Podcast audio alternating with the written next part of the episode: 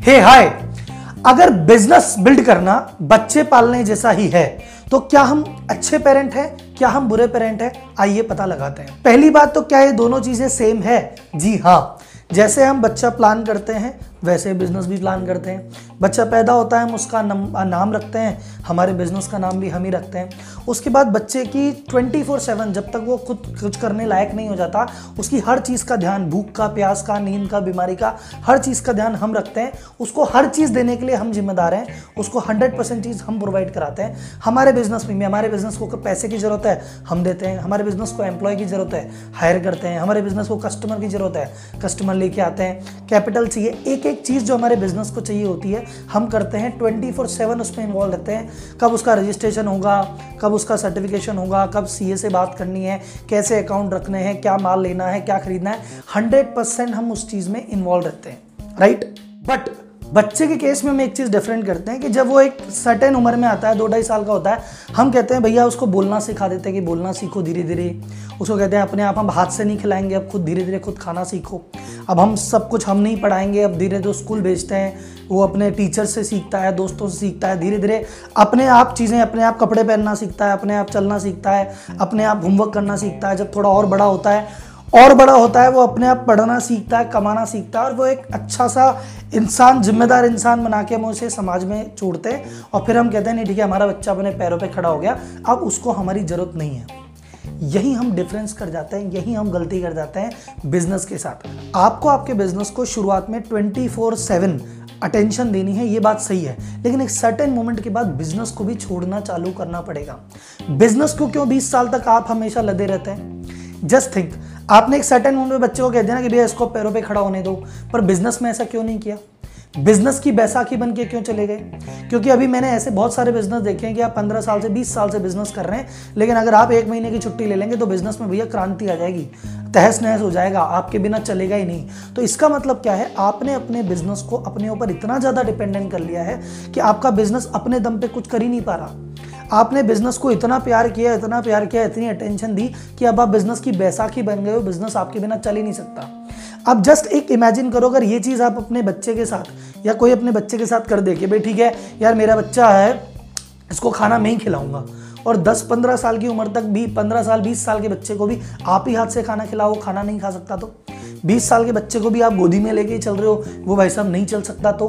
तो समाज आपको क्या are you a good parent अब अच्छे पेरेंट नहीं हो, क्योंकि आपने उस बच्चे का भविष्य बर्बाद कर दिया। सही समय पे उसको खाना नहीं सिखाया, सही समय पे उसको चलना नहीं सिखाया। वो आपने इतना ज़्यादा प्यार किया कि वो आप पे इतना डिपेंडेंट हो गया कि खुद के दम पे कुछ कर ही नहीं पा रहा है। सेम विद द बिज़नेस आपने बिज़नेस को इतनी अटेंशन दी, इतना प्यार दिया, कभी उसको अपने हिसाब से कुछ करने ही नहीं दिया कि आपका बिज़नेस आप पे इतना डिपेंडेंट है कि आपने जैसे उस बच्चे का अगर आप गोदी में रखोगे तो उसका बच्चे का भविष्य खराब किया, आपने अपने बिज़नेस का भविष्य भी खराब कर दिया। अगर आप ये कहते हो कि यार मेरा बिज़नेस अजी एक करोड़ का है, दो करोड़ का है, आपका बिज़नेस भी दस करोड़ का हो सकता था, बीस करोड़ का हो सकता था, सौ करोड़ का हो सकता था, आपके बिज़नेस में वो सब पोटेंशियल था। आपके बिज़नेस में कौन से पोटेंशियल में कमी थी? क्या आप अपने सिटी के स्टेट के इंडिया के नंबर वन लोगों में क्यों नहीं शामिल हो सकते थे? पोटेंशियल था, लेकिन एक सर्टेन समय पे आपको बिज़नेस को छोड़ देना चाहिए था ना। लेकिन हमने बैसाखी बन के चली, ये हमारी सबसे बड़ी गलती है। तो जो लोग कहते हैं कि सर ऑटो पायलट होना एक लग्जरी है, ये तो बड़े लोग हैं भैया, बड़े लोग ऑटो पायलट होते हैं, हम कहाँ होंगे? ऑटो पायलट होना लग्जरी नहीं है। ऑटो पायलट होना नेसेसरी है, ज़रूरत है, हर व्यक्ति की ज़रूरत है।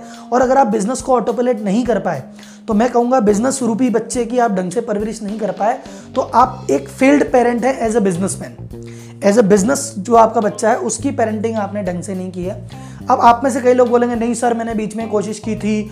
मैं तो क्या है, मैं एम्प्लॉय का बरस छोड़ा था, उन्होंने तो गलती कर दी। सर, मुझे बताओ, बच्चे को मन कभी कहते हैं ना कि भाई खाना अपने आप खा। तो गिरा गिरा के खाता है, पूरा सब्ज़ी गिरा देता है, रोटी गिरा देता है, कपड़े गिरा देता है, लेकिन कहते हैं, कोई बात नहीं, ऐसे ही सीखेगा। धीरे धीरे गलती करते करते पहले ज़्यादा गिराता है फिर कम गिराता है फिर एक दिन खाना सीख जाता है।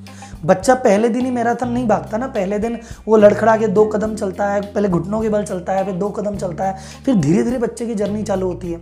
बच्चा जब बोलना चालू करता है तो पहला शब्द आ बोलता है, माँ बोलता है। उससे पहला शब्द आत्मनिर्भर या चेकोस्लोवाकिया थोड़ी बुलवाते हो?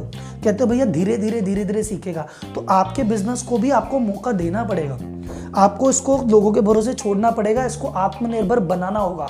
शुरुआत में दिक्कत आएगी, समय लगेगा, टाइम लगेगा मिस्टेक्स होगी, गलती होगी, लेकिन वो बच्चे के साथ भी बच्चा साइकिल चलाते टाइम गिरता ही है। हमको दुख होता ही है, लेकिन हमको पता है गिरेगा नहीं तो साइकिल कैसे चलाएगा। सामान जब खुद गिरा के नहीं खाएगा तो खुद खाना कैसे सीखेगा? तो हमको बिज़नेस के बारे में भी यही सोचना पड़ेगा और बिज़नेस को ऑटो पायलट बनाना हमारी नेसेसिटी है नेसेसिटी ठीक है? तो आप, आज अगर आपको रियलाइज़ हुआ कि यार भाई साहब बिज़नेस में गलती तो कर दी। बिज़नेस को इतना ज़्यादा प्यार और अटेंशन दिया कि मुझ पर निर्भर हो गया, मेरी बैसाखी बन गया तो डोंट वरी जब जागो तब सवेरा। अब आज से आपको क्या करना है कि बिज़नेस को ऐसे बच्चा ट्रीट करते हुए कि ठीक भाई, आज से ही अपने पैरों पे खड़ा होगा, अगले पाँच साल के अंदर इसको मेरी ज़रूरत नहीं होनी चाहिए। तो अब इसको क्या चीज़ चाहिए? जहाँ प्रोसेस चाहिए, वहाँ प्रोसेस डालो। जहाँ बंदे चाहिए, वहाँ बंदे डालो। और पीपल और प्रोसेस के थ्रू इसको ऑटो पायलट करो, ठीक है?